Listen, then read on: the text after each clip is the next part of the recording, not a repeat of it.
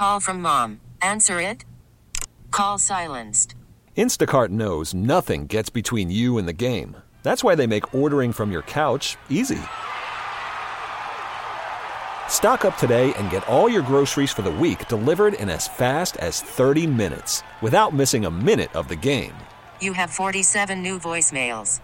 Download the app to get free delivery on your first three orders while supplies last. Minimum $10 per order. Additional terms apply.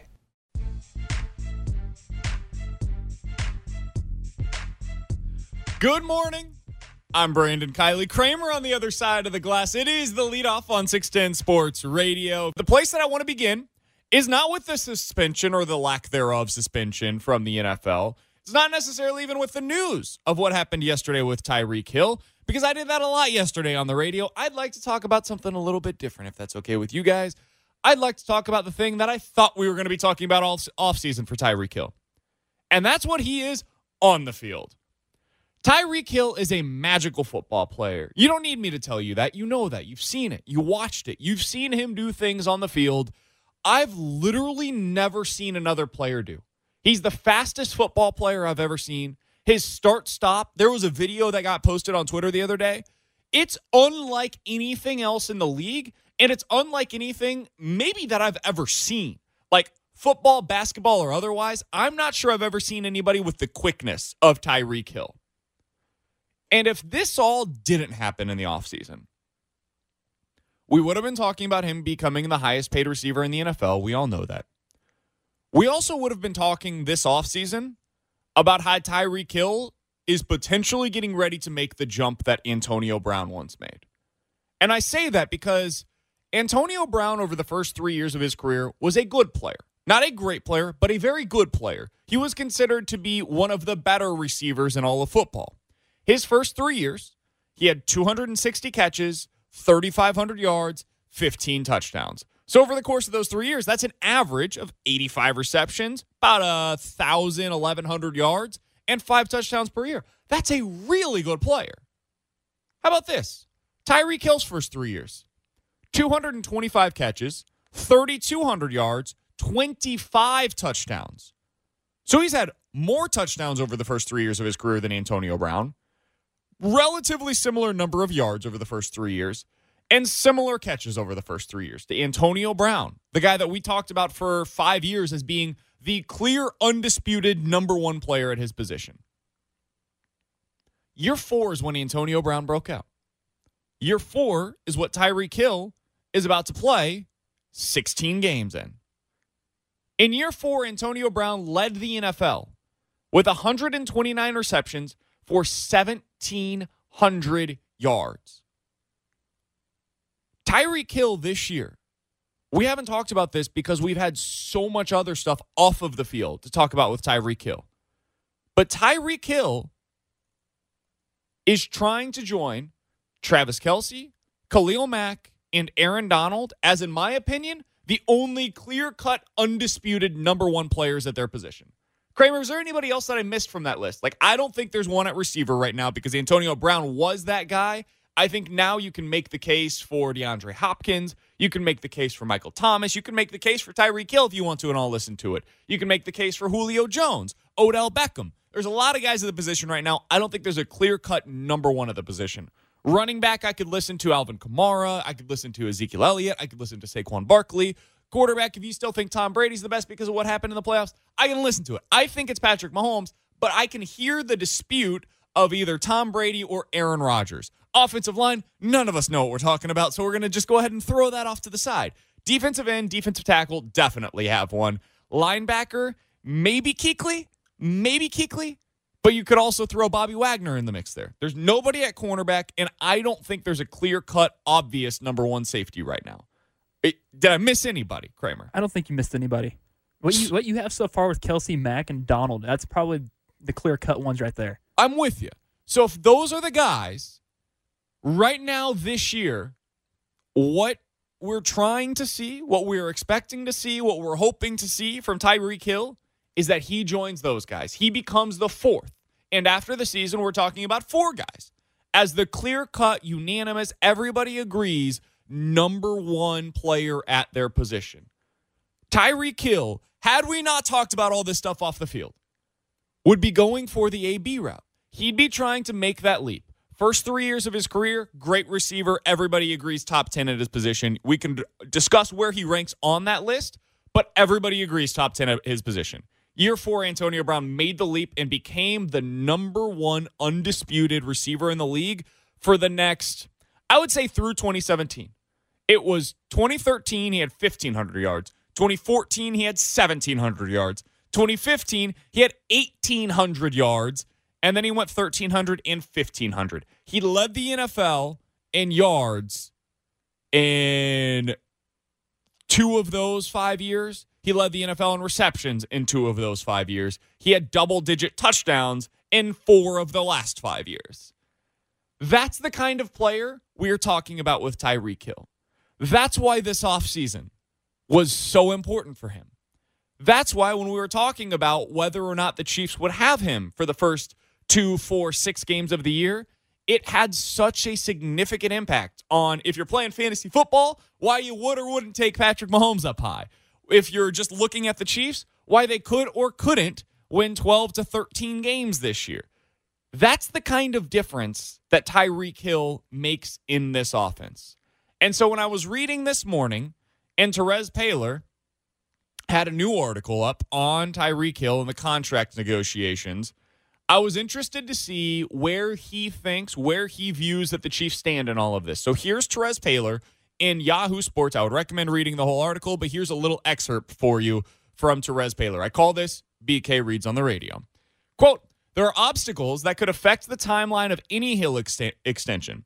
For one, given the spectacle of the entire ordeal dating to Hill's initial selection by the Chiefs in 2016, it is fair to wonder if any new contract would have to include financial protections for the team if Hill runs into future legal issues, whether it come in the form of multiple contracts clauses or at the very least a base salary heavy deal. There are also questions that still must be answered about Hill's personal life, a source with knowledge of the situation told Terez Paylor. There are still things that need to play out that will provide closure and comfort that a similar ordeal will not happen in the future. The Child Services investigation involving the Kansas Department of Children and Family remains ongoing, for example, and Espinal gave birth to twins, filed a paternity suit last week in which she's seeking child support and full custody of the supervi- uh, uh, with supervised parenting time for Hill. And finally, from Terez Paylor, I continue to read. Regardless, no one should take that as any indication the Chiefs do not want Hill for the long term or vice versa. Both sides just went through a very ugly ordeal, yet Hill remains a Chief, one who will be available for all 16 games in 2019. And now, this is my opinion, BK on the air, someone who I believe is going to be part of the future for the Kansas City Chiefs. I legitimately believe at this point Tyreek Hill's going to be here for the long term. I believe Tyreek Hill is going to make the leap this year to become the next Antonio Brown, where we all believe he's the best receiver in the league. It no longer is disputed. I believe that's the future for Tyreek Hill in Kansas City. Now, there's a lot that's going to come question wise with all of that. But on the field, from a purely on the field perspective, it is entirely possible but that at the end of the season, the Kansas City Chiefs have the undisputed number one quarterback in the league, the undisputed number one wide receiver in the league, and the undisputed number one tight end in the league. And oh, by the way, they're all under the age of 30. One's 23, another's 25, and I believe Travis Kelce is like 28.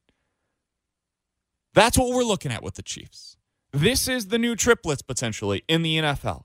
So when we were talking about the suspension and how long it could be and what the future holds for Tyreek Hill here in Kansas City, this is why it was so important. Because we could be talking about not just a good football player, not just a guy that helps you on the field. We could be talking about a transcendent player who ultimately has a career that at least mirrors what Antonio Brown did over the last decade in Pittsburgh. That's what we're talking about here. It is the leadoff on 610 Sports Radio. I'm Brandon Kiley. He's Kramer. Coming up next, I do have one question about the Tyreek Hill investigation, where the league ultimately went with it, and why Tyreek was not suspended. I have one question that I just can't shake. We'll do it next. It is the leadoff on 610 Sports Radio. The leadoff with Brandon Kiley, 610 Sports Radio. Welcome back. It is the leadoff on 610 Sports Radio. I'm Brandon Kiley Kramer on the other side of the glass. If you want to get involved in the show, the Protein House Eat with the Purpose text line is 69306. I'm on Twitter as well. You can hit me up at BK Sports Talk. So we've got a little interaction coming in on the text line. Like I said, 69306. My prediction for Tyreek Hill this year is 105 receptions for 1,750 yards and 16 touchdowns. That comes from the 913. Listen, man, you can put out just about any numbers right now for Tyreek Hill and what he's going to do next year.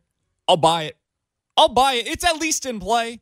The one thing that would concern me in terms of the numbers, like the the ceiling for Tyreek Hill, is because the team has Travis Kelce and they want to get the running backs involved in the passing game, and Sammy Watkins, I think, is going to be heavily involved this year.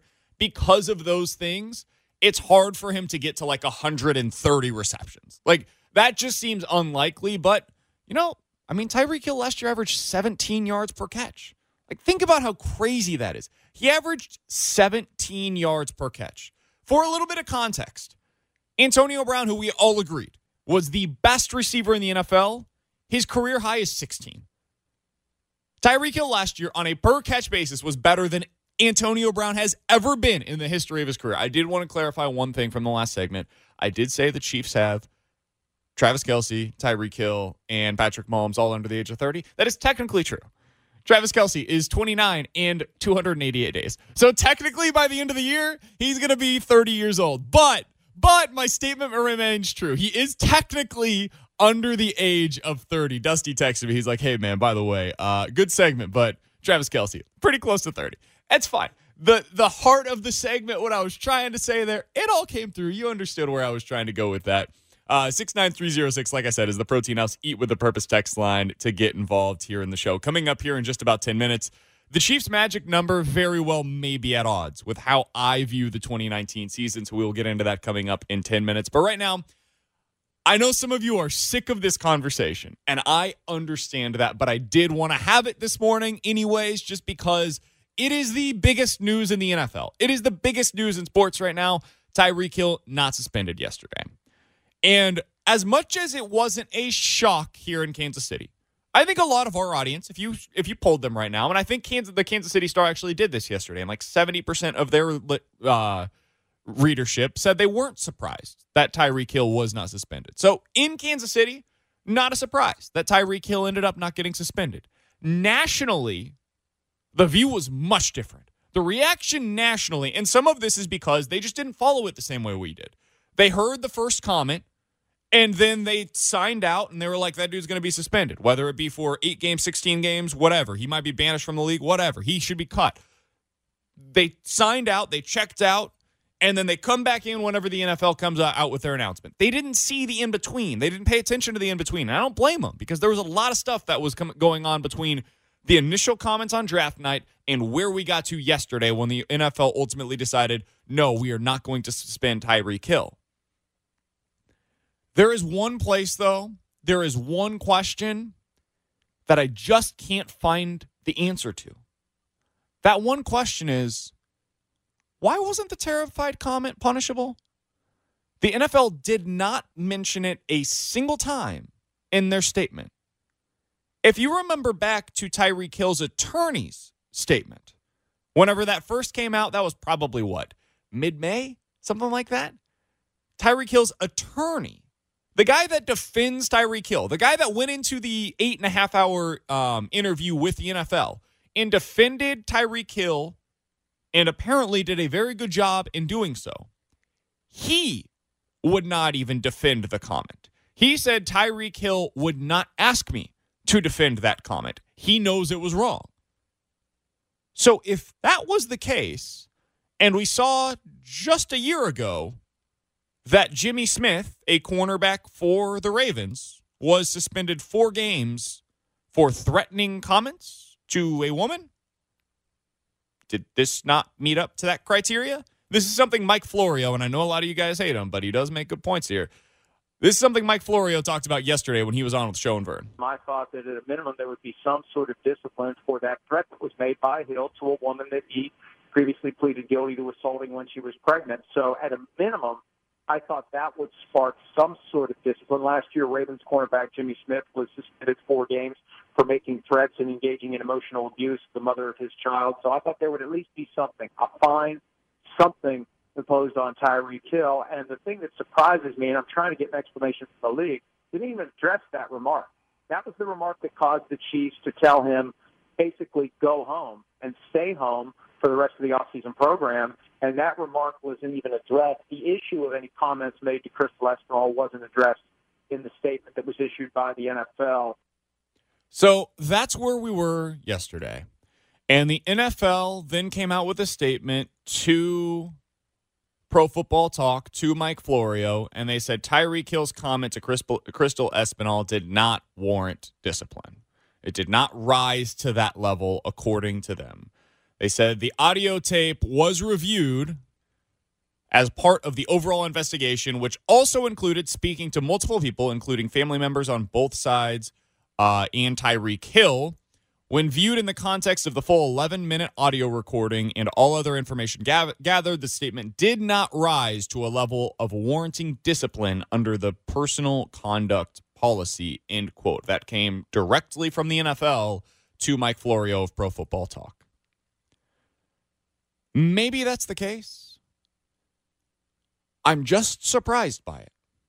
And so I think it has to be one way or the other. And you can disagree with me, and I completely understand that. Reasonable minds can disagree, especially in a situation like this that has been ugly and convoluted and confusing from the very beginning.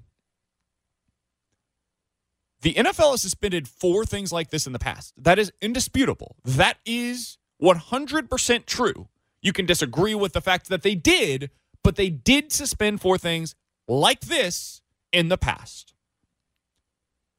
They chose not to suspend Tyreek Hill for the comment. Now, there are only two options here. Either option A, the NFL is moving in a new direction, and the NFL has decided we are going to look for reasons not to suspend our players as opposed to looking for reasons to suspend our players for off field issues. Now, if that is the case, me personally, I agree with that assessment. I actually tend to lean on the side of things that if the legal side can't punish these things, it is not in the NFL's best interest to do it for them. I don't believe that to be the case. And so if this were always the precedent, I would have agreed with it. This has been one of my issues with Roger Goodell from the beginning. He is the jury, the judge, and the executioner, and he uses his power to the full extent of his authority. I've never agreed with that. I've always felt like when you can get Tom Brady on the field for 16 games, it's better than having Tom Brady off of the field for four of them. That's been my view on it. I think that they made a mistake in the Ezekiel Elliott situation. He shouldn't have been suspended by the league. The legal side of things did not find any wrongdoing. You can agree or disagree with those findings, but they didn't find any wrongdoing. The NFL shouldn't be playing the law there. So, in this situation, I tend to agree that the NFL got it right here. But their previous history would have all led to me believing otherwise. And so, if they're going in that direction, that's perfectly fine by me. I tend to agree with it. I just ask for some consistency moving forward. The other possibility is that the NFL just maybe messed up here. The NFL looked specifically more into the child abuse case, which is not messing up. That's what they should have been looking into. And they found Tyreek Hill did not do anything wrong there necessarily. Or they found that they couldn't find any evidence that Tyreek Hill did anything wrong there. And those two things are not the same. Being proven innocent and not finding any evidence are two very different things. not being able to prove somebody did something is different than being able to prove somebody did not do something. And we need to remember that in this case and in any cases moving forward. Those two things, by the law, by the NFL standards, whatever standards you want to look through, those two things are very different. And so if the NFL is moving in a new direction, I tend to agree with it. If the NFL in this case just got it wrong, in my opinion, Uh, then it is what it is, and I can't say anything wrong. But Those are the only two places that I think that this can go. We've got a lot coming in on the text line. 69306 is the Protein House Eat with a Purpose text line. I want to read through some of these because a lot of them are disagreeing with my point of view on this. Perfectly fine. I want to hear from you guys throughout the morning. 69306 is the Protein House Eat with a Purpose text line. You guys can call as well. 913 576 7610 is the place to do so. And if you want to hit me up on Twitter, that's your place that you want to hit me up.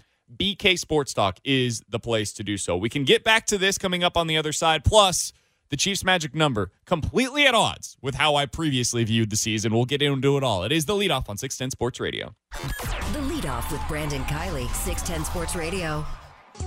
Welcome back. It is the leadoff on 610 Sports Radio. I'm Brandon Kiley. We got Kramer on the other side of the glass. If you want to get involved in the show, the Protein House Eat with the Purpose X line is 69306. Here in just a second, we'll talk about the Chiefs' magic number for the season and why it very well may be at odds with how I view the year. But first, I want to kind of put a bow on what we were just talking about. My only question left with the Tyreek Hill situation, and really, like, it's over now. So the only question that I have remaining about how the NFL handled it and at, at all is I just don't understand how we got from day one when the the biggest thing that we were talking about, the reason why we all thought he was going to get cut was because of the terrified comment. That's why we thought he was going to be cut at the time. And now, three months later, it's not even worthy of being punished by the NFL. So I wanted to hear from you guys, uh, the Protein House Eat with the Purpose text line 69306, to see where you're coming at on this. Uh, this one comes from the 816. BK, while that certainly sounds threatening, the key is who he said it to. If she doesn't feel threatened because of how they speak to each other, then it is not a threat. That's why it is important that she did not talk to the NFL. Now, the part that I do agree with this text, Tyreek's pretty lucky that she didn't talk to the NFL. Crystal Espinal was the one. I mean, if we're talking about this honestly, she's the only witness that matters. Like, if you're the NFL, the only person you truly need to speak to is Crystal Espinal. And they didn't. They were not able to. She did not make herself available. Now, you can come to whatever conclusion you would like to as to why she didn't talk to the NFL. And I could listen to an argument for a whole lot of reasons why she wouldn't talk to the NFL. I could at least hear the arguments for why.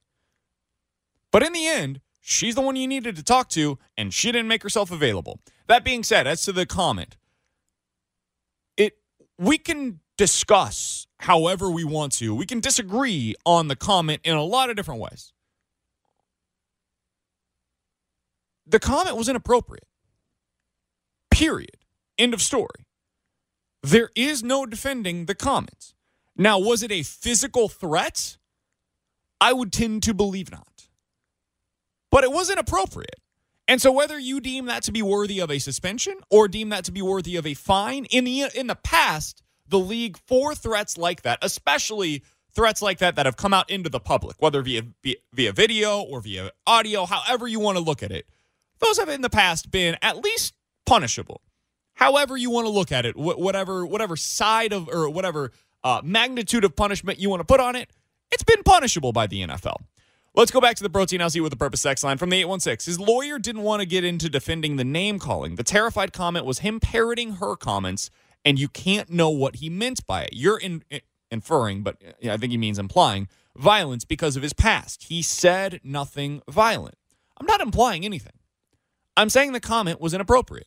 I'm saying the comment, based on the NFL's past standards of how they view these things and how they punish players, would have been punished. It's that simple. Sometimes we make this stuff harder than it is. The NFL's past, and in the end, Roger Goodell does whatever he wants. And uh, Terez Paylor told us that all along. The NFL gets to do whatever it wants to do in these cases. In the past, that's been punishable. In this case, they deemed it not punishable. That's perfectly fine. But for us, when we're discussing the comment, we can all agree it was inappropriate. Now, you can disagree with the varying degrees of how inappropriate it was, or if it was a threat, or however you want to look at it. It was inappropriate. It was a bad look for Tyreek Hill. It almost, it, in terms of public perception, a lot of people the night that it was released thought he should be cut because of it. Now, we can talk about the context. We can talk about all these different things. At the end of the day, the comment was inappropriate. Final one that I want to get to this front comes from the 816 on the Protein House with the Purpose text line at 69306. Hey, BK, I think the biggest reason was the facts about his fiance exposed over time and the context of the full audio, I put those comments in a different light after hearing all of that. I can understand that. There have been so many turns in this case, and I was listening to Sam Mellinger, who they did a Sports Beat KC podcast for the for the Kansas City Star, and they were talking about just kind of from the columnist perspective, how many twists and turns there have been in this story. It's been kind of crazy because from where we started to where we are today, if I had told you in April that Tyreek Hill would get no suspension, no fine, and the end result would actually be him getting close to market value in terms of a contract extension, we all would have said there's no way. There's no way that's how this goes. Think about how many twists we would have had to take to be able to get to that point from point A to point B. That's where we are. It's kind of incredible. It is the leadoff on 610 Sports Radio. I'm Brandon Kiley Kramer on the other side of the glass. So the Chiefs' magic number. I say this because I think there is a magic number. The magic number is 12. Here's why I mention this. In the last 20 years, there's only been one AFC team that made the Super Bowl without winning at least 11 games. That team was the 2012 Baltimore Ravens. Let's go more specific. Why I mentioned the 12, 12 wins. In the last 15 years. So basically, since football became this version of football, the football where we're throwing the football around and the Patriots are dominant. So basically, in that time span, only three AFC teams have made the Super Bowl without winning at least 12 games. That was last year's Patriots, the 2012 Ravens, who are the outlier in every possible way in modern football, and the 2005 Steelers when they won behind a dominant defense and a running game. That doesn't work in 2019. I can promise you that much. What the Steelers did in 2005, you can't do that anymore. That thing doesn't exist. So I'll read that again. In the last 15 years, three teams, three AFC teams, made the Super Bowl without winning at least 12 games. I think that's really important because all offseason, I've been the one that's come on the air and saying, I don't care about the regular season. It doesn't matter to me. The regular season is not important anymore. It's not about winning the AFC West. It's not about winning the MVP for Patrick Mahomes. It's not about putting up all these offensive yards. All I care about this year is going to the Super Bowl. It's the only thing that matters. That is the goal. The goal is no longer do really well in the regular season, host an AFC championship game. They've done anything that you can accomplish based on a good regular season. We just saw them do. They got the biggest award that you can have. They put up numbers that we haven't seen in like 15 years in the NFL offensively. They were fun as hell to watch. They were dominant in the regular season. They hosted a, a, home AFC championship game as a result of what they did in the regular season. Everything you can do in the regular season, they just did. And so when I viewed it, I said very simply, I don't care about it anymore. If you're a wild card team, I don't care. Well, these facts are putting that in a different light. Maybe I was wrong. Maybe I'm willing to admit I was a little bit off base on this. Now, I'm not suggesting that the regular season is the end all be all. It is not. I still don't really care about it. But if previous history would indicate to us that the Chiefs need to win 12 games in order to make the Super Bowl, okay, maybe that's the standard. Maybe the new standard is very simple. Hey, Chiefs, you got to win at least 12 games next year. In the regular season, you got to get to 12. Because if you get to 12, based on previous history, you've got a pretty good shot of making the Super Bowl. If you don't get to 12, you got to be one of the outliers. You got to be last year's Patriots. You got to be the 2012 Ravens. You got to be the 2005 Steelers. Those teams are not typical. The typical team that makes the Super Bowl out of the AFC, and this is not exactly a huge surprise, but it is interesting given the fact that it is such an outlier to be the opposite. You got a great quarterback, you got a great coach, and you were dominant in the regular season, and then ultimately you made your way to the Super Bowl. That's typically the path that teams take. And so for the Chiefs next year, now that Tyreek Hill he is there the full season, he is not going to be suspended. They've kind of got all the formula or all, all the ingredients. Like the formula is kind of there and they fit all the requirements. If you're if you were just going down you were to check the boxes of how do you make a Super Bowl? What do you need? What are the things that have to be in place based on past history to be able to make the Super Bowl? Great coach. All right, check for the Chiefs. They've got the second best coach in the NFL, in my opinion. Great quarterback. All right, we can go ahead and check that one off as quick as possible because they've got a rocket ship who's 23 years old and just won the MVP and is probably the best young quarterback in the league since Dan Marino. All right, yeah, let's check that box off. something that makes you transcendent in that year.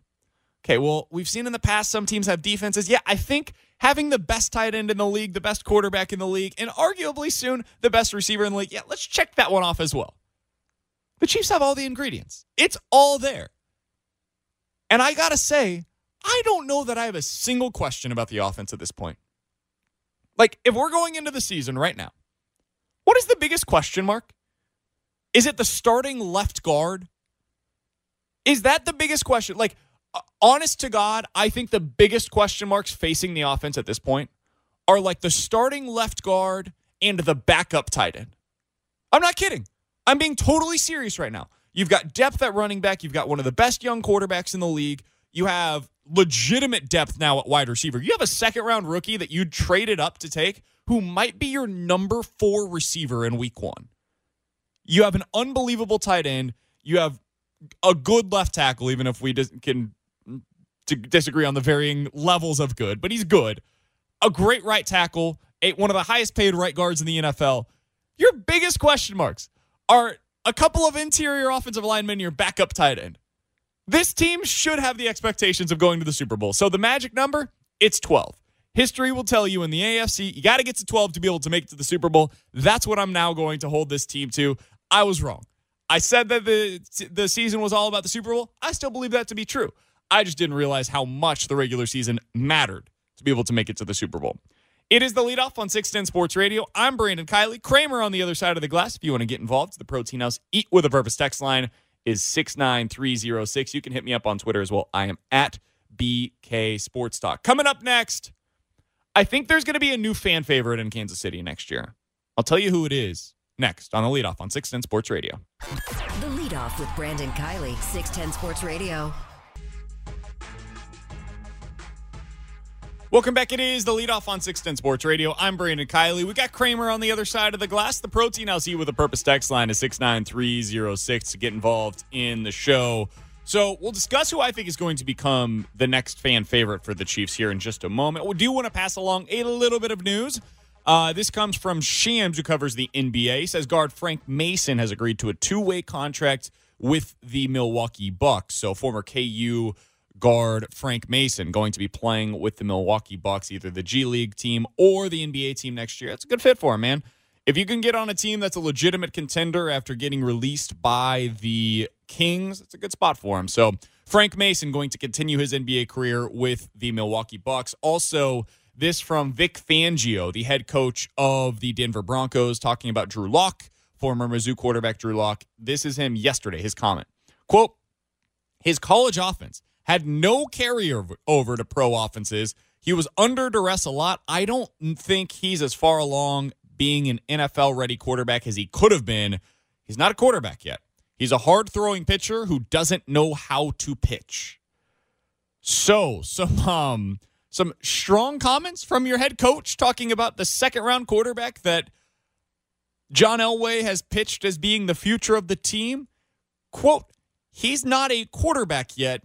He's a hard throwing pitcher who doesn't know how to pitch. End quote. All right. All right. As someone who covers Mizzou, I would suggest that that was what the old Mizzou offense was. Like under Josh Heupel, that's absolutely correct. Nothing he did under that offense would translate to the NFL, and that is why Drew Lock came back for his senior year. What he did last year, a decent amount of that translates. He's not as far along, or, or he's not as far away as some of those comments would seem to make it out to be. Wow, Vic Fangio not holding back on his second round quarterback. Like I said, it is the leadoff on 610 Sports Radio. I'm Brandon Kiley Kramer on the other side of the glass. Let's talk about a player that I think is going to quickly become one of the fan favorites here in Kansas City. Now, he's got a bit of a past as well. But given the fact that Chiefs fans love watching guys who just bring it all on the field, I think Frank Clark's going to quickly become a fan favorite. I was listening to the Yahoo NFL podcast earlier this week. We all know I love Terez Paylor.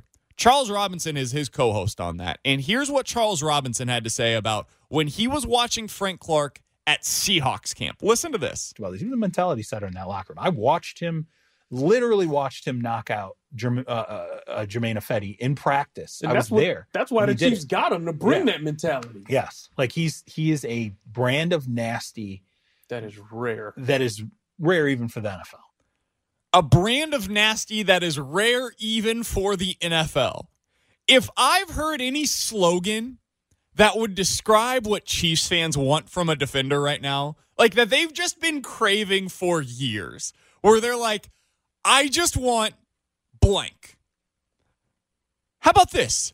I just want a defensive player that is a brand of nasty that is rare even in the NFL. That sounds exactly like what Chiefs fans have been waiting for. Like, if you could just put it as simply as you could in one sentence, what the Chiefs have been praying for for the last few years, that would be it. Frank Clark fits that bill, and that's what the Chiefs needed. Here's what Travis Kelce had to say about it earlier this week, talking on Bleacher Report. Frank's a dude, man. That he is a he is an absolute beast. And when we played him, it was like, all right, yeah, but we only got one week of that. I've been just watching him go to work and practice, and that dude. You were probably trying to chip him a little after. bit too. Yeah, no, I, did- really didn't want anything to do with him, but he he's he's a beast, man. Just I just appreciate how hard he works. You know, that's ju- that's gonna change the whole like kind of mindset of the defense of like, you know what, we're we got some we got some we got to do. All right, so Travis Kelce says he's going to change the mindset of the defense. Now let's hear from Frank, Frank Clark, okay? Because Frank Clark this er, earlier this offseason was conveniently asked, "What do you want the mindset of the defense to be?" Here's Frank Clark telling you exactly what he wants. I feel like a whole lot of swag, a whole lot of game. Um, at the end of the day, I feel like you gotta have that. Uh, You gotta have that. It's 2019. It's a different era of football. Um, you know, it's a lot of a lot of throwing, a lot of you know, a lot of um, smack talk going on. But I feel like you just gotta have a whole lot of swag, a different swag, a different mentality, and you gotta let your nuts hang a little bit. Honestly, um, I feel like this is a sport where you can't be uptight, you can't be scared, and you can't be inferior. That guy's to be your new favorite chief. Like Tyrann Mathieu, I think there's to be a lot of people that really like him. Travis Kelce, he's got plenty of fans. Tyreek Hill certainly still has plenty of fans. Patrick Mahomes, he's the best player. He's the guy that matters the most. He's the franchise. He's the quarterback. Everybody's going to love Patrick Mahomes. Frank Clark's going to be a guy that a lot of people get behind. You're going to go out to St. Joe, especially because I think at this point it's fair to say this is the most anticipated training camp I can remember. Like, in terms of my life, like I said, I'm 26 years old. I can't remember a more anticipated training camp, especially now that the Tyreek Hill news is behind us. Like, once Chris Jones reports to camp, and he has to be there by August 6th. So, in a worst case scenario, he's going to miss a week of practices. I got to be honest with you, I'd be surprised at this point if he's not there early on. So, and that's not me reporting it. It's just like from a pure financial perspective, like there's no reason to hold out. If you have no leverage and they know you have to be there by August 6th, why would you hold out and lose the money that you would lose by not going? So, once Chris Jones gets there and everybody's in camp, this is the most anticipated training camp for the Chiefs that I've ever been a part of. That's kind of incredible. And when you get there to St. Joe, when you're watching the Chiefs in camp, Frank Clark's going to be the guy that you want to keep your eyes on. Because I will set the over under. See here, they I think they have like 17 practices, something like that. I'll set the over under at four and a half fights that Frank Clark gets into. That might be low. That might be low. Like five and a half, like t- tussles. Not talking about like legitimate punch him out, rock him, sock him fights, but like you know there's a little pushing and shoving going back and forth. It's a million degrees outside like it is today. They're all PO'd because they've been out in the heat and this dude's done this exact same move to you 27 times and he's going a little bit too hard in practice. You're like I'm sick of you Frank Clark. Get off of me. And Frank Clark's not going to take your crap.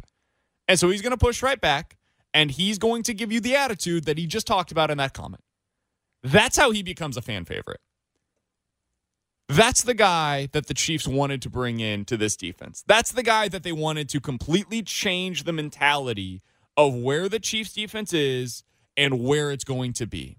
Tyrann Mathieu, by the way, spoke about the exact same thing earlier this week on Undisputed. I think we'll be a lot better, um, and you know, You, you, uh, you better be. yeah, right. You got to live up to that offense, right? You know, uh, and, and I think we got a great challenge ahead. You know, and I told our group, you know, um, th- th- this is going to be a tough hill to climb. You know, um, especially where those guys were last year, and um, you know, we, they brought myself and, and Frank Clark in, uh, and I think anytime you could bring two guys in that really have a chip on their shoulders, an edge, um, a certain personality. Um, you could rub off on a lot of guys in, in, a, in a positive way.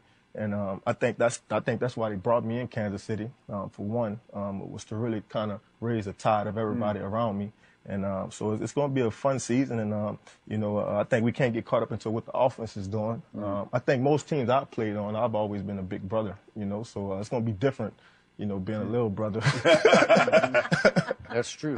We've talked about this before, but the biggest difference that this Chiefs defense is going to have in 2019 is not necessarily the talent on the field. They had talent last year. Justin Houston's a talented player. Dee Ford is a very talented player. The difference this year for the Chiefs is going to be the mentality. And the mentality at sometimes is it's third and four. They're going to run the football. We are going to stop them. They're not going to get this first down. You remember the scene and remember the Titans. Do not let them get another inch. That's the mentality.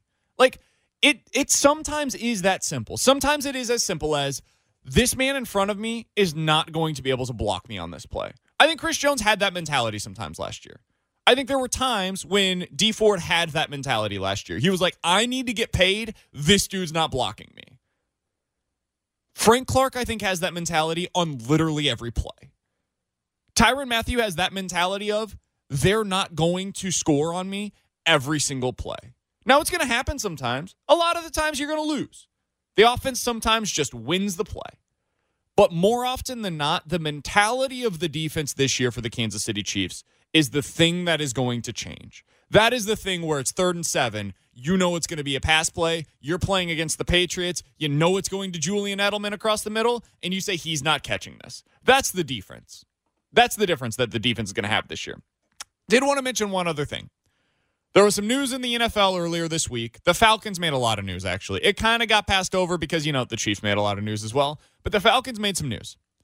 They paid Grady Jarrett, their defensive tackle, a four year, $68 million contract. Then, 24 hours later, came back and paid their linebacker, Deion Jones, a four year, $57 million contract. This is important for the Chiefs because here's a list of some of the extensions that the Falcons have given players in the last three years. This is since 2017. Their quarterback, Matt Ryan, five years, $150 million. Their offensive tackle, Jake Matthews, five years, $75 million. Their defensive tackle, Grady Jarrett, who I just mentioned, four years, 68. A cornerback, Desmond Trufant, five years, 70. Deion Jones, four years, 57. And their running back, they paid a running back five years, $41 million. I say all of that to say this. For as much as we've talked about how difficult it's going to be for the Chiefs to bring back Tyreek Hill on a long term deal and to be able to re sign Chris Jones and to be able to re sign next offseason Patrick Mahomes to the richest contract in NFL history, there are teams that have done it. The Falcons did all of that, and also they're about to pay Julio Jones to make him the highest paid receiver in the league. The salary cap is fake. These teams find a way to maneuver around it all the time. The Chiefs are going to be the next team to do it. The Falcons have done it. The Vikings did it. The Cowboys are going to try to find a way to do it with their quarterback and their running back, and they they're about to pay Amari Cooper. They've got Leighton Vander Esch who's going to come up soon. They're about to pay Jaylon Smith. They have to pay their cornerback Byron Jones. Like these teams all find a way to do it. The Chiefs are going to be fine from that perspective. Don't worry about it. The Falcons have done it. The Vikings have done it. The Cowboys are going to do it. The Chiefs are going to join suit. They can pay Chris Jones and Tyreek Hill and Patrick Mahomes if they want to. They might not, but that doesn't mean that they can't do it. They absolutely can. Coming up next, Jay Binkley has a lot of thoughts on the Tyreek Hill situation. I want to talk to him about those, plus how good can this offense be next year? Like we've talked a lot about the off-field stuff. I just want to talk to Bink and nerd out about football for a little bit. We'll do that next. It is the leadoff on 610 Sports Radio. The leadoff with Brandon Kiley, 610 Sports Radio. We get it. Attention spans just aren't what they used to be heads in social media and eyes on Netflix. But what do people do with their ears? Well, for one, they're listening to audio. Americans spend 4.4 hours with audio every day. Oh, and you want the proof? Well, you just sat through this ad that's now approaching 30 seconds. What could you say to a potential customer in 30 seconds? Let Audacy put together a media plan tailor made for your unique marketing needs. Advertise with Audacy. Visit ads.audacy.com.